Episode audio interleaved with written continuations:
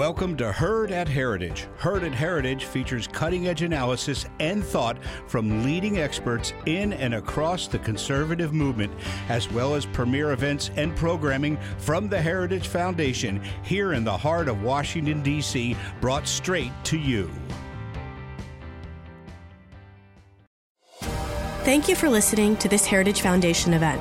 Every day, the Heritage Foundation holds important events with respected and influential leaders and policy experts on today's most important issues.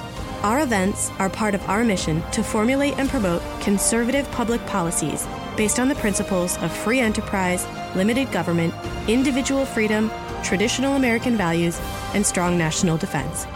We hope you enjoy the program. Well, good afternoon. I am Genevieve Wood, Senior Advisor here at the Heritage Foundation. Our President, Kay James, was originally hosting this event, but she got called over to the White House as she asked me to fill in. That's the bad news. The good news is I don't have a lot of opening remarks, so you're going to get to Cal much, much faster.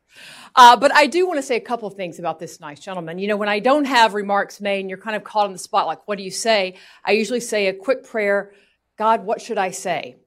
And the thing that popped right into my mind was, Cal Thomas is a great American. Now, you always want to make sure you don't just think you've heard God directly and you want to check those things. But if you look at Cal's history and his life and certainly his career, starting in radio, into television, being one of America's most widely nationally syndicated columnists, and of course, all of his commentating that you've seen him on Fox News, among other places, you know that he's been standing up for America and trying to point Americans towards the right place on public policy and culture for many, many years. What some of you may not know is that oftentimes when Cal Thomas is in a green room, he's actually talking with the folks beforehand that he's going to be on debating. And he's trying to talk to them about what they have in common, trying to find common ground, inviting them to coffee after. They go on TV and do the back and forth. But Cal is somebody who loves not just his country, but his fellow citizens. And I think that's why he wrote the book that he did today, America's Expiration Date, because even though that's the name of the book, I think he must believe that if we get on the right track, there's hope that we don't have to go to this place. And that's what he's going to talk to us about today. Cal's going to take your questions after his remarks. For those of you who haven't gotten a copy of the book, it is available right outside these doors. And he's agreed to stay afterwards and sign copies for folks as well. So ladies and gentlemen, without further ado, please welcome Cal Thomas.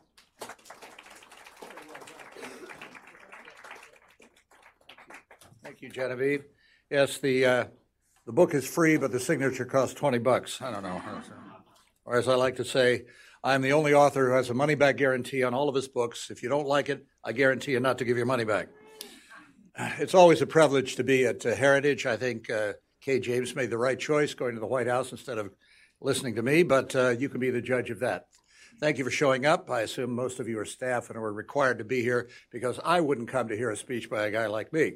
But it's like Groucho Marx used to say, I wouldn't want to be a member of any club that would have me as a member. So we who are unabashedly conservative love to quote Ronald Reagan because, among other things, he had a way of describing Washington's dysfunction that people could understand. It was Reagan who said, the only proof of eternal life in Washington is a government program. It was also Reagan who said America is only one generation away from losing it all. What did he mean by that? He meant that the freedoms we enjoy are not shared by much of the world and are not the norm. Dictatorships, religious oppression, denial of women's rights, and the lack of a free press appear to be the norm. America's values must be renewed, like a library book, if some of you remember libraries and checking books out.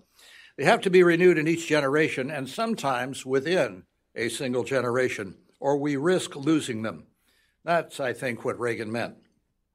History is a great teacher, or should be, though the closest we get to history these days seems to be instant replays and sports contests. The reason history can teach and warn us when we are on the wrong track is because human nature never changes.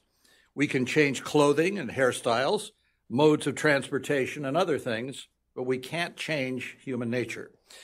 The seven deadly sins endure. They include the envy of what others have, as we're seeing in this current presidential campaign, greed in attempting to get what others have earned, and a sense of entitlement. These and other characteristics are among the reasons empires, superpowers, and great nations have declined in the past. While many like to comfort themselves that America is different and even uniquely blessed of God, there is no proof we will escape the fate of other empires, nations, and states who, at the time, believed the same about themselves. This is the thesis of my new book, America's Expiration Date, The Fall of Empires, Superpowers, and the Future of the United States. Many believe things are going swimmingly, and the signs seem to confirm it. As the president has noted, unemployment is at record lows, employment at record highs across all demographics. The stock market keeps setting records, going up over 900 points the last 2 days, and I just checked 77 points this morning. What's going on? It's slipping. If it is the economy stupid, as James Carville famously said, then we are in great shape, and a bright future awaits us. Or does it? My book is based on an essay by the late British diplomat Sir John Glubb. Sir John studied 4,000 years of human history and found a pattern. He wrote that the average age of empires is 250 years. There are a few exceptions, such as the Roman Empire, but even the exceptions followed a similar pattern. These include massive national debt. We are $23 trillion in debt and no end in sight. President in his State of the Union address called for more spending on various things. He did not call for a cut or a reduction or an elimination of a single government program. So massive national debt is one common denominator of national decline. Politicians on both sides refused to say what they would cut or even cut the rate of increase in spending for fear of being demagogued to political death. Some of you will remember Speaker Paul Ryan a few years ago, who actually came up with a proposal to reform Social Security, Medicare, and Medicaid, the main drivers of our debt and entitlement programs. And instead of an intellectual or honest response, the left came up with a TV ad. They hired some guy they thought looked like Ryan, pushing an old lady in a wheelchair over a cliff. That was not a serious response to a serious proposal. But it's why politicians flee the whole idea of reducing the size and reach and scope of government, because they fear being labeled anti-children, anti-grandma, lacking in compassion, and all of the rest of the stuff those of us over 21 have heard about before. Uncontrolled immigration without assimilation is another characteristic of declining nation-states. One cannot preserve a country if that country forgets who and what it is. It isn't racism to want to protect what we have. We want others to come, but legally and at a pace that we can absorb them. Instead of our national motto, E Pluribus Unum, out of many one, we are becoming out of one many. We are now hyphenated Americans. I recall a quote attributed to Whoopi Goldberg, who I don't often quote, but in this case, she reportedly said, "I am not African American, I'm an American." That notion is in short supply today. We are subdividing ourselves into tribes that only yell at each other. Too many prefer revolution to resolution. We know each other by labels, and we know people of different labels hardly at all. We tune into programs on radio and television that reinforce what we already believe, rather than consider ideas from other sources and debate which ones actually work. One of the other factors mentioned by Sir John Glubb in his essay, The Fate of Empires and Search for Survival, is the loss of a collective morality and an abandonment of God. Polls show 20% of millennials answer none when asked if they have a religious preference. This is dangerous, if only from a practical point of view. One must have a purpose in life beyond working, earning money, and spending on stuff. Eat, drink, and be merry, for tomorrow we die, is a philosophy that undermines any culture. America was founded in part out of a moral sense, a sense that God was behind it. But what happens if God is abandoned? Can we live off the inertia of our founders and the greatest generation much longer? Most young people have never served in the military these days or know anyone who has. Most have contributed little or nothing to the strengthening of America, believing instead they are entitled to certain things simply because they are alive and breathing. This is the appeal of the socialist left, represented by Bernie Sanders and Elizabeth Warren. Who doesn't like free stuff? Although in the end, there's always a cost. It was Alexander Solzhenitsyn who warned America and the West where it is headed, and if we don't turn things around. His Harvard and Templeton Prize speeches are reprinted in my book. Asked how communism could survive 7 decades in the Soviet Union, the great Russian writer replied, "We forgot God." Lincoln said much the same about the cause of the Civil War. 8 empires are profiled in my book. They include Rome, Byzantium, Persia, Russia before the Bolshevik Revolution, Britain, the Ottomans, the Arab and Spanish empires, and lastly, the United States. America has survived many challenges, from our initial revolution against a superior British military power to recessions, a Great Depression, Civil War, 2 world wars, Vietnam, and now we are faced with a different kind of war, terrorism. Those past challenges were met with a resolve born out of a shared ethic and moral sense that is today in rapid retreat. Today, anything goes, and if you shout stop, you're labeled a bigot, intolerant, and driven from your job and the public square. Canada is showing what our future might look like. The government penalizes preachers and others who speak against the spirit of the age, whether that is in relationships between humans or the climate change cult. We also need a debate about America's role in the world. Military overextension has been another contributor to the collapse of empires and great nations.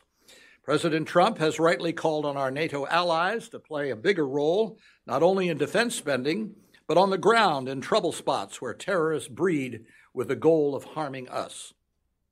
The late liberal senator and 1972 Democratic presidential candidate George McGovern said, "We can't be the policemen of the world." He was right. The casual way in which we treat human life is another cause of decline. From slavery to today's abortion rate, it is not just the tens of millions of abortions that have cut off family trees. It is also abortion's effects, which include shootings in our major cities. In Chicago and Baltimore and other cities, shootings have become so common they hardly make the news anymore. People are killed for their sneakers, leather jackets, or just because they dissed someone else. More laws don't help stem this murderous tide. How can they when the moral law has been abandoned? So how do we turn it around, or can we, so that America doesn't suffer the same fate of other empires and great nations? I deal with that as well. Is there still time? There is, but not much. I believe our first priority should be the next generation. It is something like starting a backfire, so when the fire that threatens people and their homes reaches the backfire, it goes out. We need, in my view, to take our children and grandchildren out of the secular progressive re-education camps known as public schools and liberal universities. We don't send our soldiers to train in the enemy's camp. Why do we send our children into schools that teach values counter to so many of our own, expecting them to return home with those values and beliefs still intact? School choice remains the most powerful liberating factor that would free especially poor and minority children from failed public schools. And I really appreciate the president addressing this, and I interviewed Betsy DeVos this morning after the National Prayer Breakfast, and we talked a lot about opportunity scholarships and the future of school choice in America, and how hypocritical it is for the left to be pro-choice on abortion and anti-choice for those fortunate enough to have been born on where they would go to school. The left wants those donations from the teachers' unions and won't let the kids go. It's kind of a reverse, if you remember history, of George Wallace, the late governor of Alabama and a Democrat, standing in the schoolhouse door in the early 60s to keep African Americans out. Now the secular progressive left stands in the schoolhouse door to keep them trapped in. What hypocrisy. What hypocrisy. There's no shame about it. Calling for more spending as the solution to underperforming schools is not the answer. If it was, the trillions of dollars that have been spent on education in the last 40 years would have produced national merit scholarships coming out of every door. We are spending more than ever on what we call public education, yet too many of our kids lag behind the rest of the country, and too many of them lag behind other countries, especially in science and math. And Secretary DeVos told me this morning it's gotten worse than when she became Secretary of Education. I'm reminded of a favorite quote from Barbara Bush, who once thanked me for keeping it alive. If you have children, she said, they must come first. Our success as a nation, your success as a family, depends less on what happens in the White House and more on what happens in your house. The family remains the foundation of any nation and society. Easy divorce, shacking up, and put a crack in that foundation. Second, we need to do a better job of looking to ourselves, not government. Government should be a last resort, not a first resource. A safety net, not a hammock. This means saving, investing, and living within our means so we can take care of ourselves and our families. Savings rates are at deplorably low levels, and large numbers of Americans lack the resources to care for themselves in retirement. Do we really need all the stuff the commercials and marketing geniuses say we need? If so, why do public storage units proliferate across the country? It seems to be the fastest growing entity I've ever seen. So there's not enough room in our attics and basement anymore for all the stuff we have. We have to rent places for the overflow. I plead guilty to that, by the way. The late Jack Kemp measured compassion not on how many people are on public assistance, but on how many were freed from dependence on government. And the president addressed this the other night in his State of the Union address, and talked about the number of people who have left the welfare and food stamp rolls. And I think that's a wonderful thing. Third, we need to speak to our neighbors, friends, and coworkers about where they're getting their information. You know, the latest Gallup poll shows 49% approval for the president, but 50% still disapprove. What about follow-up questions? Where are you getting your information? I mean, how do you know what you know? They never tell us. The media have become a collective organ for secular progressives. Their power is not only in how they slant stories to their point of view, it is also the subjects and stories they ignore. As my friend, the talk show host Chris Plant here in Washington said, the real power of the media is the power to ignore what they don't cover and what they don't report. Opinion polls have become our new Bible, but we don't know the depth of understanding of the people who are polled, as I said, or where they're getting their information. They're hearing only one side. The Media Research Center has found that 93% of major media coverage of President Trump has been negative. 93%. I'm not sure it was that high during the Nixon administration. Ask people you know if they would consider listening to other opinions, even facts, not alternative facts, just other facts. Ask them what they know about Rush Limbaugh, God bless him, and whether they have ever listened to him or only heard what others say about him. Ask them if they would read position papers from the Heritage Foundation, which still produces some of the best I have ever read. And after that, take another poll and see if their minds have been changed. Today's polling resembles one of those thermometers your grandmother used to put in meat to see when it's done in the oven. The media cook up negative stories about the president and conservatives and then take polls to see if their bias is getting through. Not with this one, apparently. There are other positive suggestions at the end of my book, but those are some of the central ones, and if I told you all of them, you wouldn't want to buy it. Maybe you wouldn't anyway, but no. No nation can endure if it forgets its purpose and its people compete for what others have rather than building their own present and future. On July 4th, 2026, the United States of America will be 250 years old. That is the average lifespan of great nations about which Sir John Glubb has written. Now, I'm not wearing one of those sandwich boards with a long white beard and, you know, the end is near and all of that stuff. These are averages. But what will prevent us from suffering the same fate of other great nations and empires if we don't act to turn things around? It will be up to us and the next and perhaps last generation of Americans who remember the way things used to be, to determine whether that day will be a celebration, July 4, 2026, or a funeral. Let's learn historical lessons from those who have gone before us, and not be like Don McLean's song, Vincent, where he sings, they didn't listen, they're not listening still, perhaps they never will. I'm available to sing that song, or not, depending on whatever. So that's kind of a summation of my book and my view of where we are after 50 years in this media business. I know I don't look it, I started very young as a disc jockey at WINX in Rockville, Maryland, where I played such wonderful hits as ba ba ba ba ba ba ba ba ba ba ba ba ba dang a dang dang a ding a dong ding blue moon. They don't write them like that anymore, folks. I can't, fortunately. Anyway, open to any questions, comments. My wonderful wife, CJ, is here. Where is she? She's right down in front. You can all say, how in the world did you ever win somebody like that? Grace of God. What can I say? So, yes, ma'am. Hi. Hi. I think I want to buy your book, but it's too framed because of the title. You're right, but I'm really more common. Last year, I was at a conservative meeting, and this is the thought, and it made me sad, but it made me happy. I said to one of the women there, I'm really worried about this country. And she's a religious conservative, which I am too. And she said to me, if you notice something about the stress in this book, one of your comments, she said, we have all the children, we have all the grandchildren, and we have all the guns. And I was in a state of shock, because it suddenly occurred to me, and I began mentally to enumerate, progressives don't seem to reproduce. Do you think this will be helpful? I don't know what statistics are. Well, the thing about having all the guns is that the government has greater firepower. You might want to ask, why does the Department of Agriculture have a SWAT team?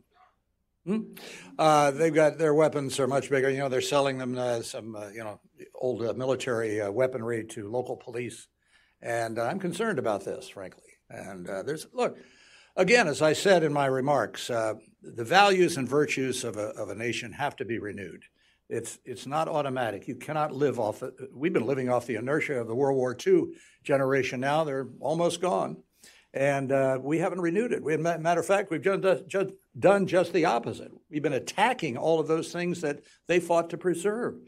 You can't survive like that. And, you know, say you're a religious person, look up in the concordance and see if you can find the United States of America. It's not in there. But, you know, what Isaiah says, Isaiah 40, about nations, you know, rising against nations. Jesus talked about this, wars and rumors of wars. That gets to human nature. We need to preserve, protect, and defend not only the Constitution, but our way of life if we want to preserve it. And that's up to us. We have the great power, not these characters in Washington. It's bubble up. It's not trickle down. Okay? Anybody else? Yes, hi. Yes, sir. My name is Kambi Beckman. You mentioned my question is about civilization. The last civilization you mentioned that went down, Muslim, Spanish. Do you consider Ottoman Empire and Indian Mughal, who ruled India for hundreds of years, they came from Central Asia. Do you think these two civilizations was kind of residual of Islamic and Spanish civilization? And related question about going down, like see India had these two qualities that what we have in this country, that is openness, like First Amendment, and multiculturalism, and progressiveness. So India is still, you know, kind of superpower in South Asia and it's coming up. So do you think that these qualities could leave out of danger to any civilization? Well, that's a great question. I do think that, as the president has rightly labeled it, radical Islamic terrorism is probably the greatest threat we have or will face. And the reason for that is, and the reason I wrote a column last week opposing his Middle East peace plan, is that for years the West has erroneously thought that what Israel and the West does will deter or change the minds of people who believe that their God has commanded them to kill infidels, starting with the Jews and eliminating Israel, and then coming after the West and imposing Sharia law. Now, say, well, that's only a minority within Islam. Well, that's fine. But if you're walking down certain streets of Washington at midnight and somebody shoots you and you say, well, that's only a minority of people in Washington, you're still going to be dead, okay? So that's what the challenge is. And I remember asking Condoleezza Rice about this when she was Secretary of State. and a wonderful woman and a Christian. I said, look, why don't you believe what they say? They say it in their sermons. They say it in their media. They say it from in their textbooks. You look at some of the textbooks that Saudi Arabia supposedly revised, but they didn't significantly. You know, 1 + 1 grenade equals 2 grenades. That's the kind of stuff that's in there. There's no higher calling for a Muslim child than to die in the service of Allah. How does a secular Western diplomat combat that kind of thing and change the minds of people who believe they have a direct command from their God to kill everybody else who doesn't agree with them, including other Muslims, by the way? You know, so I think we got to be very wary of that. I really do. It's a good question, but a lot of people don't want to address it because they're, you know, called Islamophobes. You got CARE here in Washington, the Hamas Front, and the Holy Land Foundation case, and all the rest. And they're funded by, you know, the same people who fund the Carter Library. Anyway, yeah, look into it. No kidding. Yes, hi in the back.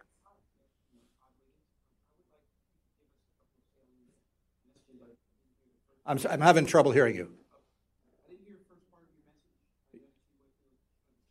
Yeah.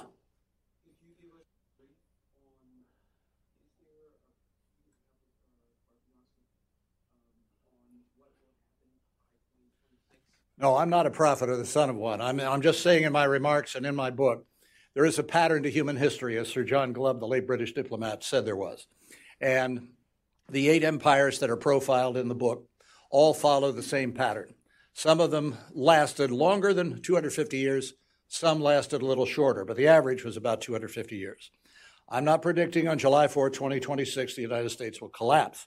But I am saying that there is no guarantee that if we don't turn this around by the decisions we make and how we educate our children and grandchildren, we could suffer serious consequences. Now you look at the British Empire. You know, once it said the sun never set on the British Empire. They basically controlled more territory in the world than any other empire in history. Now, well, they still exist, but they're a shadow of their former selves. Scotland is talking about another separation vote. Wales, there's an anti-UK sentiment there.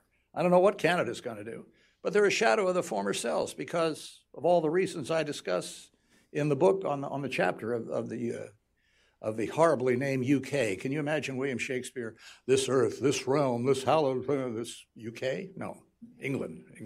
Go back to England. Anyway, I don't know if I answered your question, but I enjoyed it. Oh, yes, sir. Hi.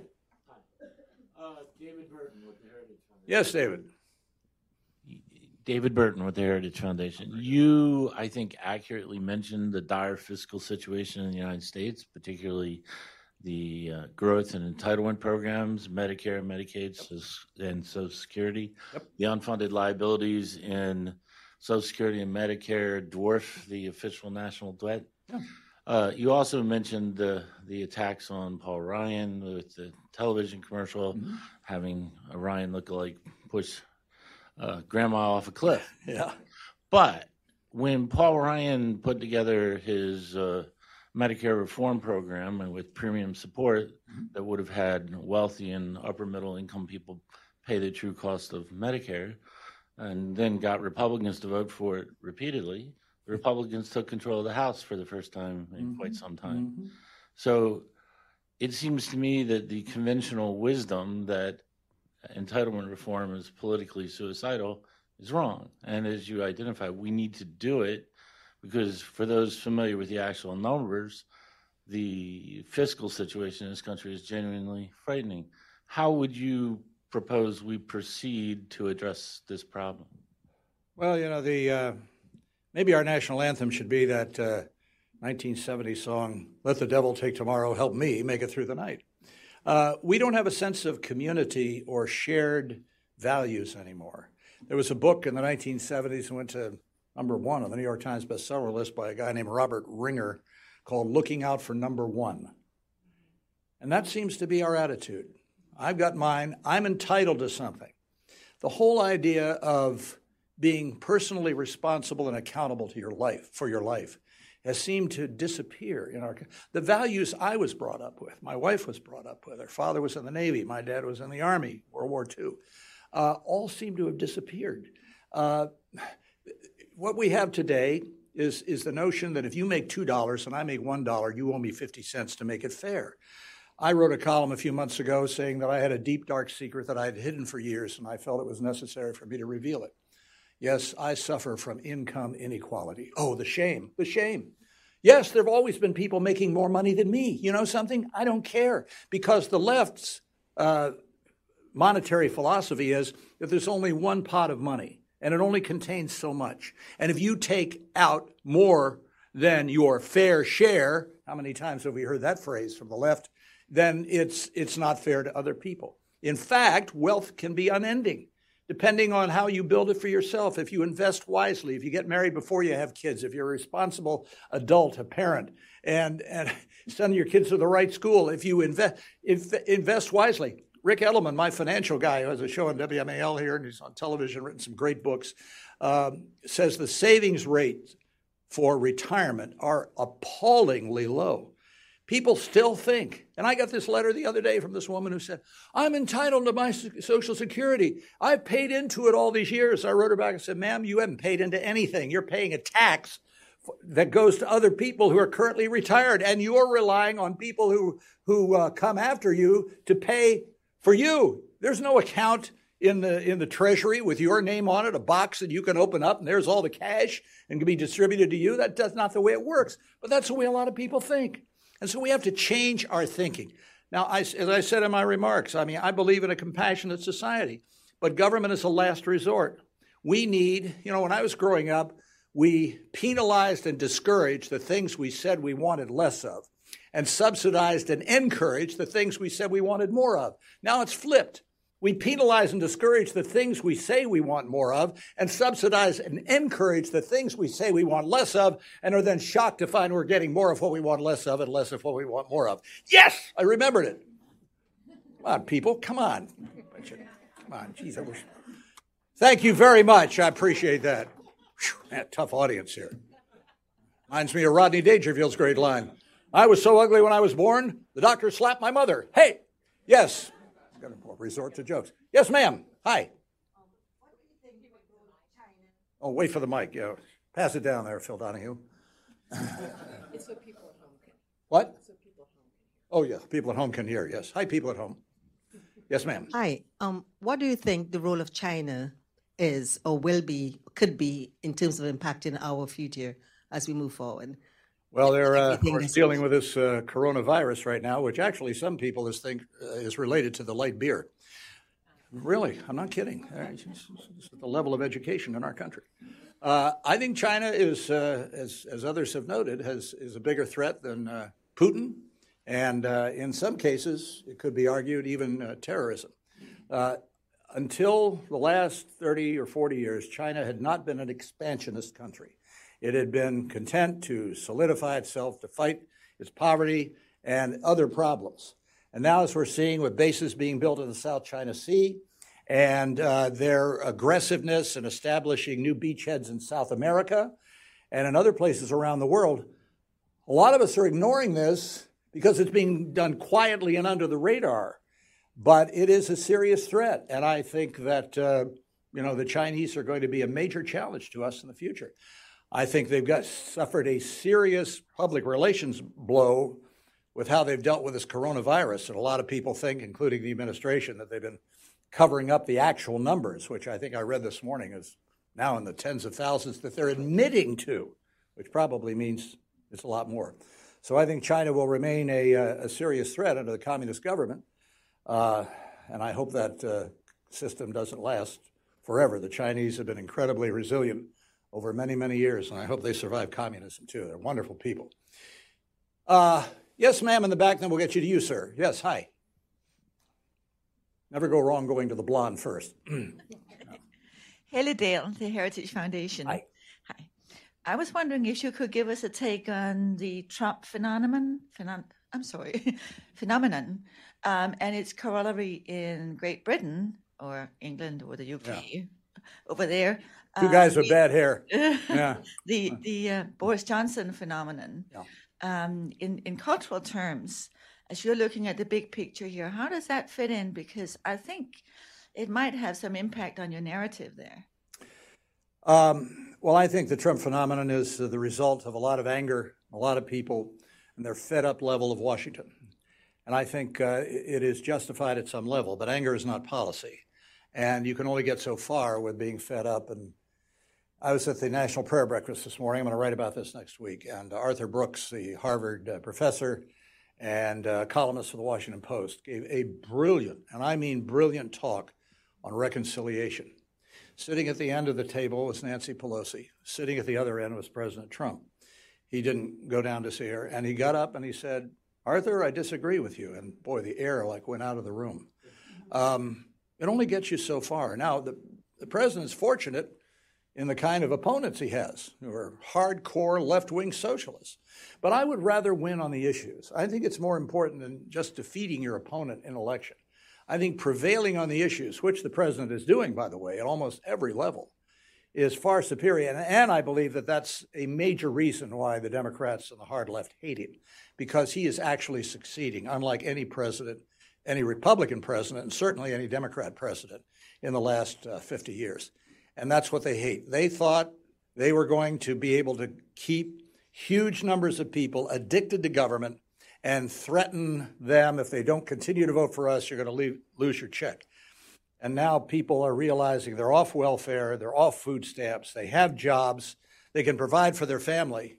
And why should they vote for Democrats? And the really encouraging thing, and the president's mentioned this, and he did it the other night in his State of the Union address where he introduced that young African-American girl and her mother and gave her a opportunity scholarship. I asked Betsy DeVos this morning where that's coming from, and she said private donations. 18 states now have these opportunity scholarships, and this scares the heck out of the left as well. Again, you know, these are people who are pro-choice on abortion, but against choice for those fortunate enough to have been born or where they go to school, which seems to me to be a double standard. Or as Chris Plant says, if the left didn't have double standards, they'd have no standards at all. I always love that line. I give full credit, by the way. I don't know if I answered your question, but I had a good time. Yes, sir, you had a question. Hi, who are you? Grab the mic. There you go. Gentleman in the front. Yep. Yeah, thanks. Do you think there's any benefit or virtue to the idea that every geopolitical superpower in the past has had an expiration date? Do I think there's any legitimacy? Benefit. Any what? Any benefit or virtue? Oh, benefit. Well, there's a benefit if you learn from it. You know, the cliches, the only thing we learn from history is that we don't learn from history. Those who don't learn from history are doomed to repeat it. Maybe cliches, but it's true. We're not the first generation to walk this planet. We didn't just crawl out of a cave. We don't have to invent the wheel or discover the use of fire. We can learn from those who have gone before. Update things as necessary. But everything, there's a verse in Ecclesiastes, there's nothing new under the sun. Everything you think has been thought before. Everything you do has been done before.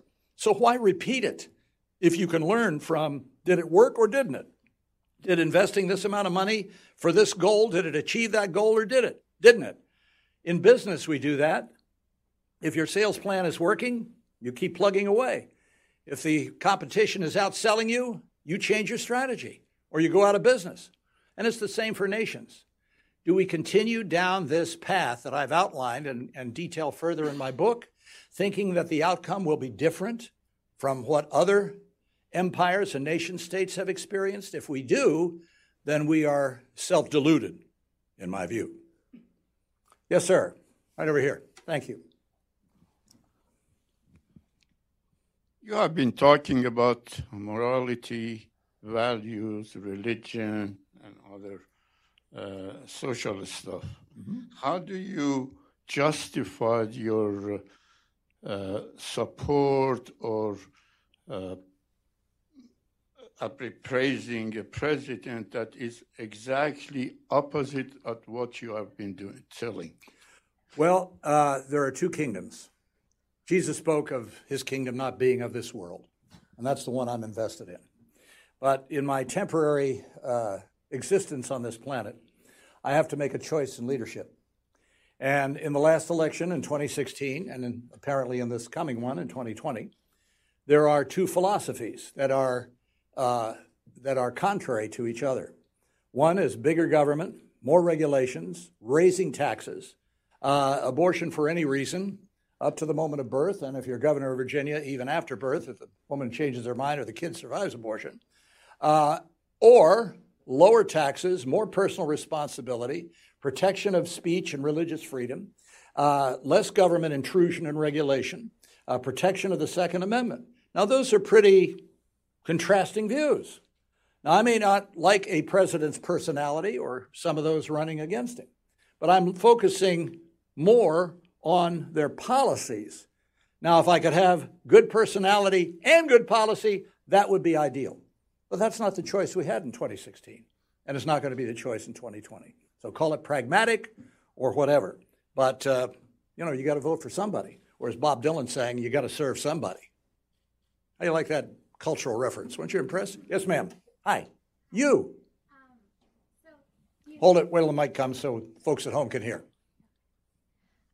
So you talked a lot about personal responsibility and of the imperative of the individual to work and serve himself, but you also stress the importance of religiosity. And traditionally in religious teaching, there is a great focus placed on the community, the imperative to care for and protect the most vulnerable individuals, and not this focus on sort of the individual, on the self. So how do you reconcile these two? Very easily, because the commands in Scripture are not to the state, they're to the individual. The state is not compassionate, okay? The state redistributes money and misspends a lot of it. What the president said in his State of the Union address the other night, I thought was fantastic, counting up the number of people who are no longer on food stamps but are independent and feeding themselves, who are no longer on the welfare rolls. You know, in the Clinton-Gingrich welfare reform bill in the early 90s, the left was screaming that people are going to die in the streets of starvation. Children would not have milk. And just the opposite happened. Again, human nature. When people realized that they were no longer, and they were given them, 6 months to a year, something like that, advance notice. When they realized that the gravy train wasn't going to stop at their mailbox anymore, they actually went out and started looking for jobs. Right now, as the president noted in his State of the Union speech the other night, there are more jobs available than people to fill them. That has not happened in my memory. So if you want a job and you're willing to work, it's there for you. And you're not going to be stuck at entry level. I mean, McDonald's and Starbucks have all these wonderful programs for their employees. They help pay for school in case of Starbucks. I don't know about McDonald's, but they pay the whole thing. And it's a wonderful opportunity. You can go up, move up, management, all kinds of things. But something has to click in your mind. You have to change the entitlement mentality. You have to change the notion that you're a loser and can't achieve anything. If you can't make it here, it's not just about New York, New York. You can't make it anywhere. This is a land of opportunity, not guaranteed equal outcome. That's the big difference between conservatives like myself and liberals who think, everybody ought to have the same thing. Some of you will remember, I don't know if you do, Margaret Thatcher's wonderful line, the only problem with socialism is you soon run out of other people's money. Hi. You are? I'm Martha Lewis. Hello, Martha. Hi. You're very articulate and very, got a great voice. I didn't have the microphone. Well, you were good without it. I'm not part of Heritage. I'm independent. I'm fortunate to come from, I can count now, 4 generations of thinking conservatives. However, I acquired some stepchildren. Some what? Stepchildren. Stepchildren, yes. Sorry. And I'm essentially the only living parent. Mm. And they balance the other side. Have you discovered any way to begin to open the mind of anyone who thinks that way? Yeah, brain surgery would help. Well, my brother is a neurosurgeon. Yeah. Well, you know what Mark Twain said? When I was 18, I thought my father was an idiot. When I was 21, I was amazed at how much he had learned in 3 years. There's a lot about life that teaches. Well, this gets back to what I was saying earlier. If they are broad-minded, as they claim, if they are pluralistic and pro-diversity and think all ideas should be welcome in the public square, ask them if they would read some position papers on issues they care about from the Heritage Foundation. They can find it online, heritage.org. Great stuff, well thought out, not so much partisan as the goal is what works. If it's working, we keep it. If we don't, we don't. If it's not, we don't. And so I would just appeal to them on the basis of their liberalism, openness, tolerance, pluralism, diversity, and all those other buzzwords, and ask them if they would be interested in another point of view. And if they're not, then you accuse them of being closed-minded, all those other things. Especially now that I know what is in your book, I will buy at least 2 copies. Bless you. But I'm sorry the title is so depressing. Yeah. Oh, sure. There's hope. The last chapter, there's hope. Yes, hi, this gentleman down here. Al Milliken, AM Media. What's your opinion, insight into the body of Christ worldwide, and in particular, the state of the American church? Well, Paul writes in Colossians that we are the church. Somebody asked me once, what's your denominational background? I said 5s, 10s, 20s, 50s, and 100s. I like to go back to the original cast, always better than the roadshow. In every generation, there has been ups and downs in the spiritual life of individuals and of countries. I think we are in somewhat of a decline in that. But in 1857, there was a major decline, too. And 2 men decided to get together on Wall Street during their lunch hour, where they worked, and just pray for revival once a week. They prayed once a week for revival in America. Then they decided that the condition of the country as it was heading towards civil war and the secession of the southern states was so serious that they needed to pray every day on their lunch hour, and a few others began to join them. The crowd got so large at the Dutch Consistory building in southern Manhattan, which, by the way, survived 9/11, while all the other buildings around it collapsed. Interesting. They decided to move to the churches at night and pray for revival and invite their wives and other family members.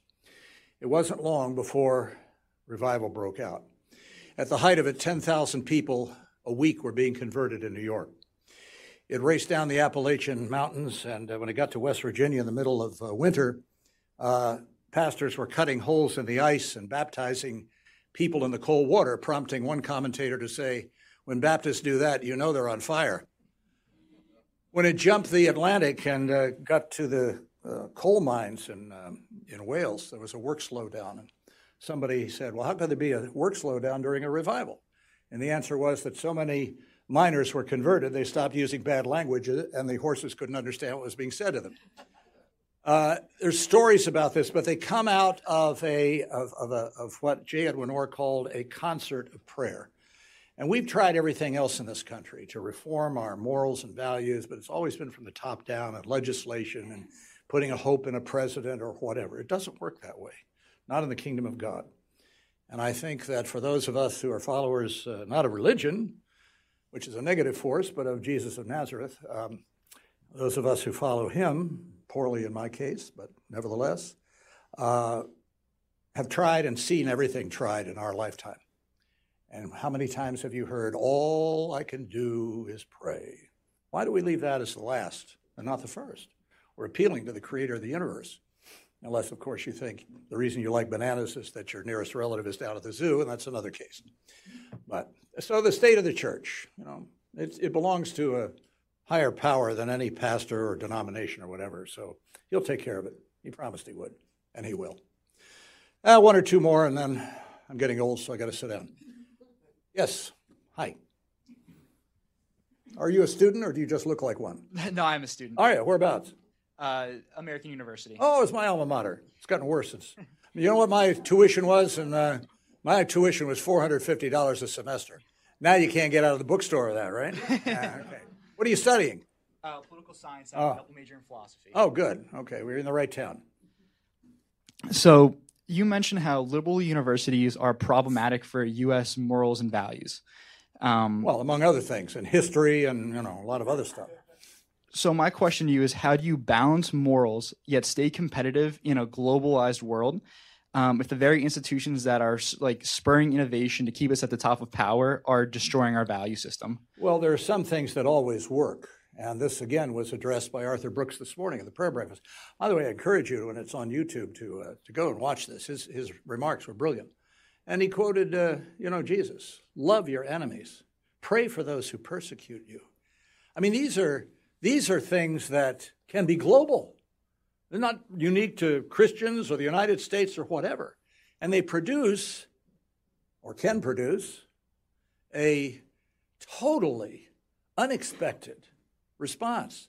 because it's not the natural state. I'm going to write about this next week. I thought the president missed a golden opportunity this morning.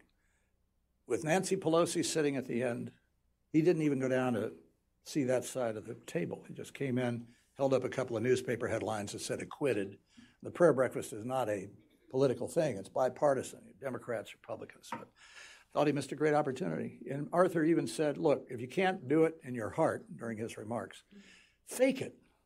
Now, who's better at faking it? Who is better at faking it than Mr. Reality TV star?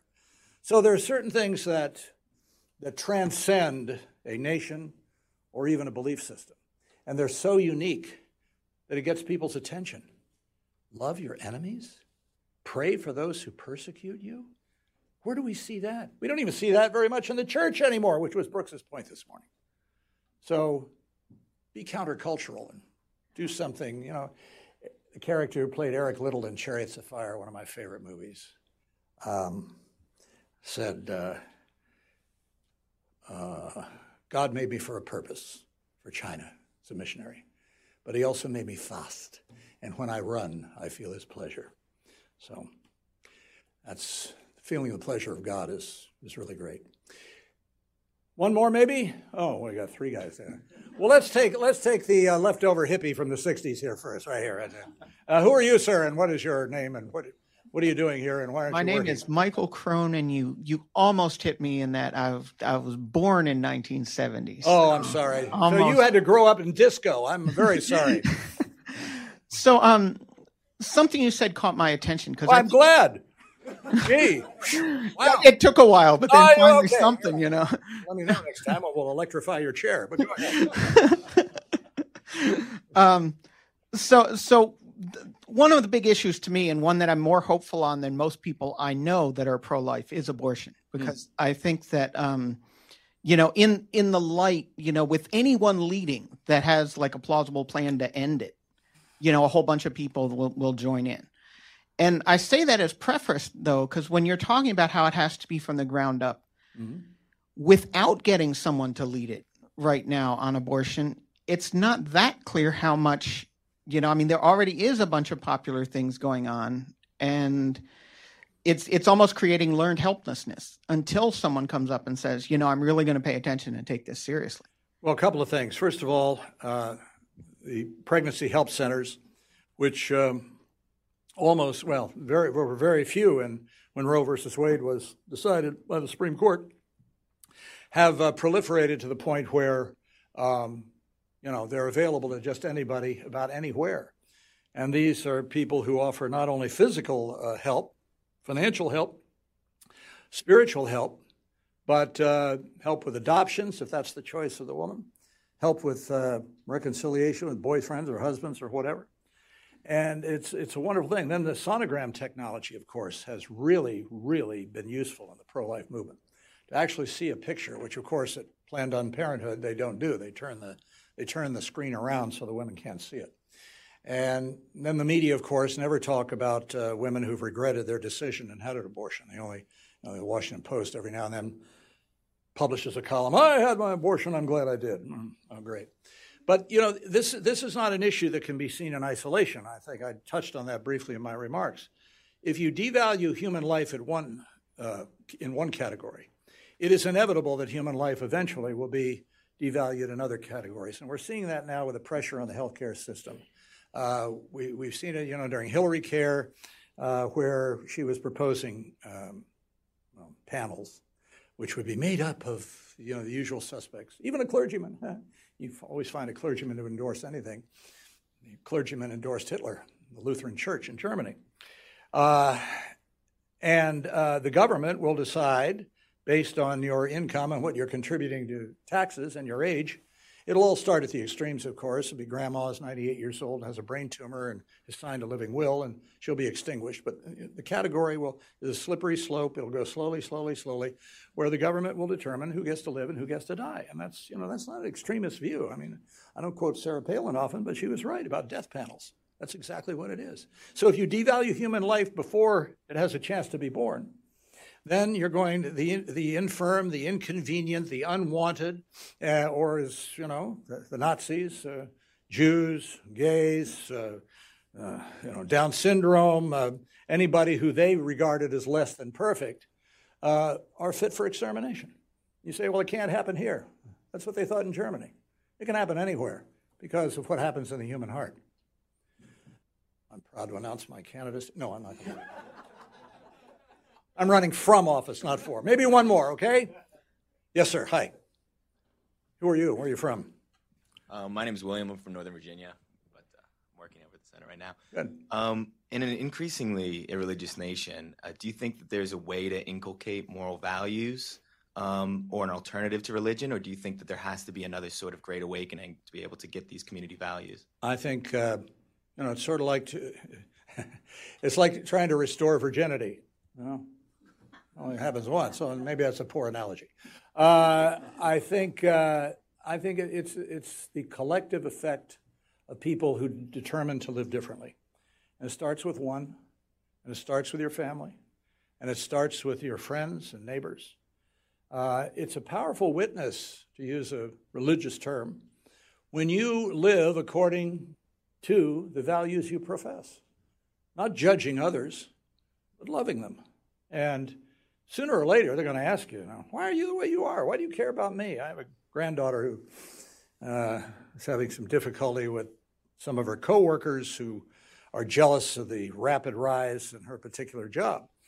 And she wrote me the other day. I said, bring your coworkers coffee some morning. Buy it for them, donuts, whatever they like, okay? Be available to them. Be interested in them. How are you? How's your family? How are you and your husband getting along? Whatever. Not nosy, but just demonstrate that you care. They're going to say, why do you care about me? Because God loves you and me too. And inevitably, that always leads to something else. So it begins with the individual. Scripture is full of comments about how God's power is revealed. The widow's mite, the mustard seed, the last place at the table. When I'm weak, then I'm strong. Humble yourself under the mighty hand of God, and he will exalt you in due time if you faint not. Those who wait upon the Lord shall renew their strength. They shall mount up with wings as eagles.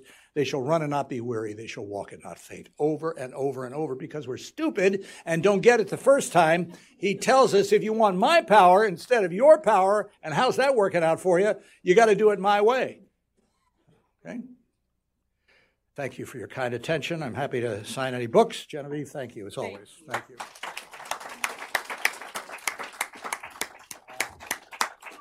Cal, thank you. I didn't mention that he also preaches on the side, which is great. Yeah, on the side. No, I do it standing up. And a comedian. For those who haven't gotten books, we still have them outside. If you'd like to get a copy, purchase them. Cal has agreed to sit here and sign those.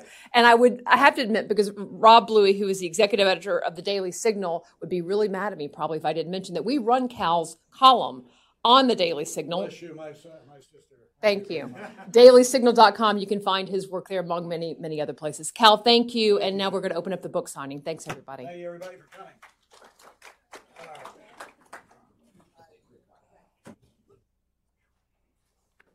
Nice. Aren't you nice? Good to see you, sir. Oh!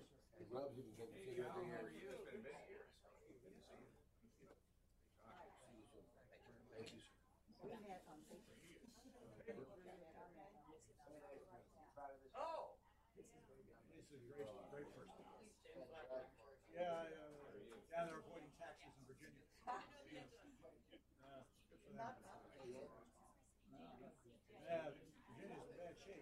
Thanks to Northern Virginia and a couple in Richmond.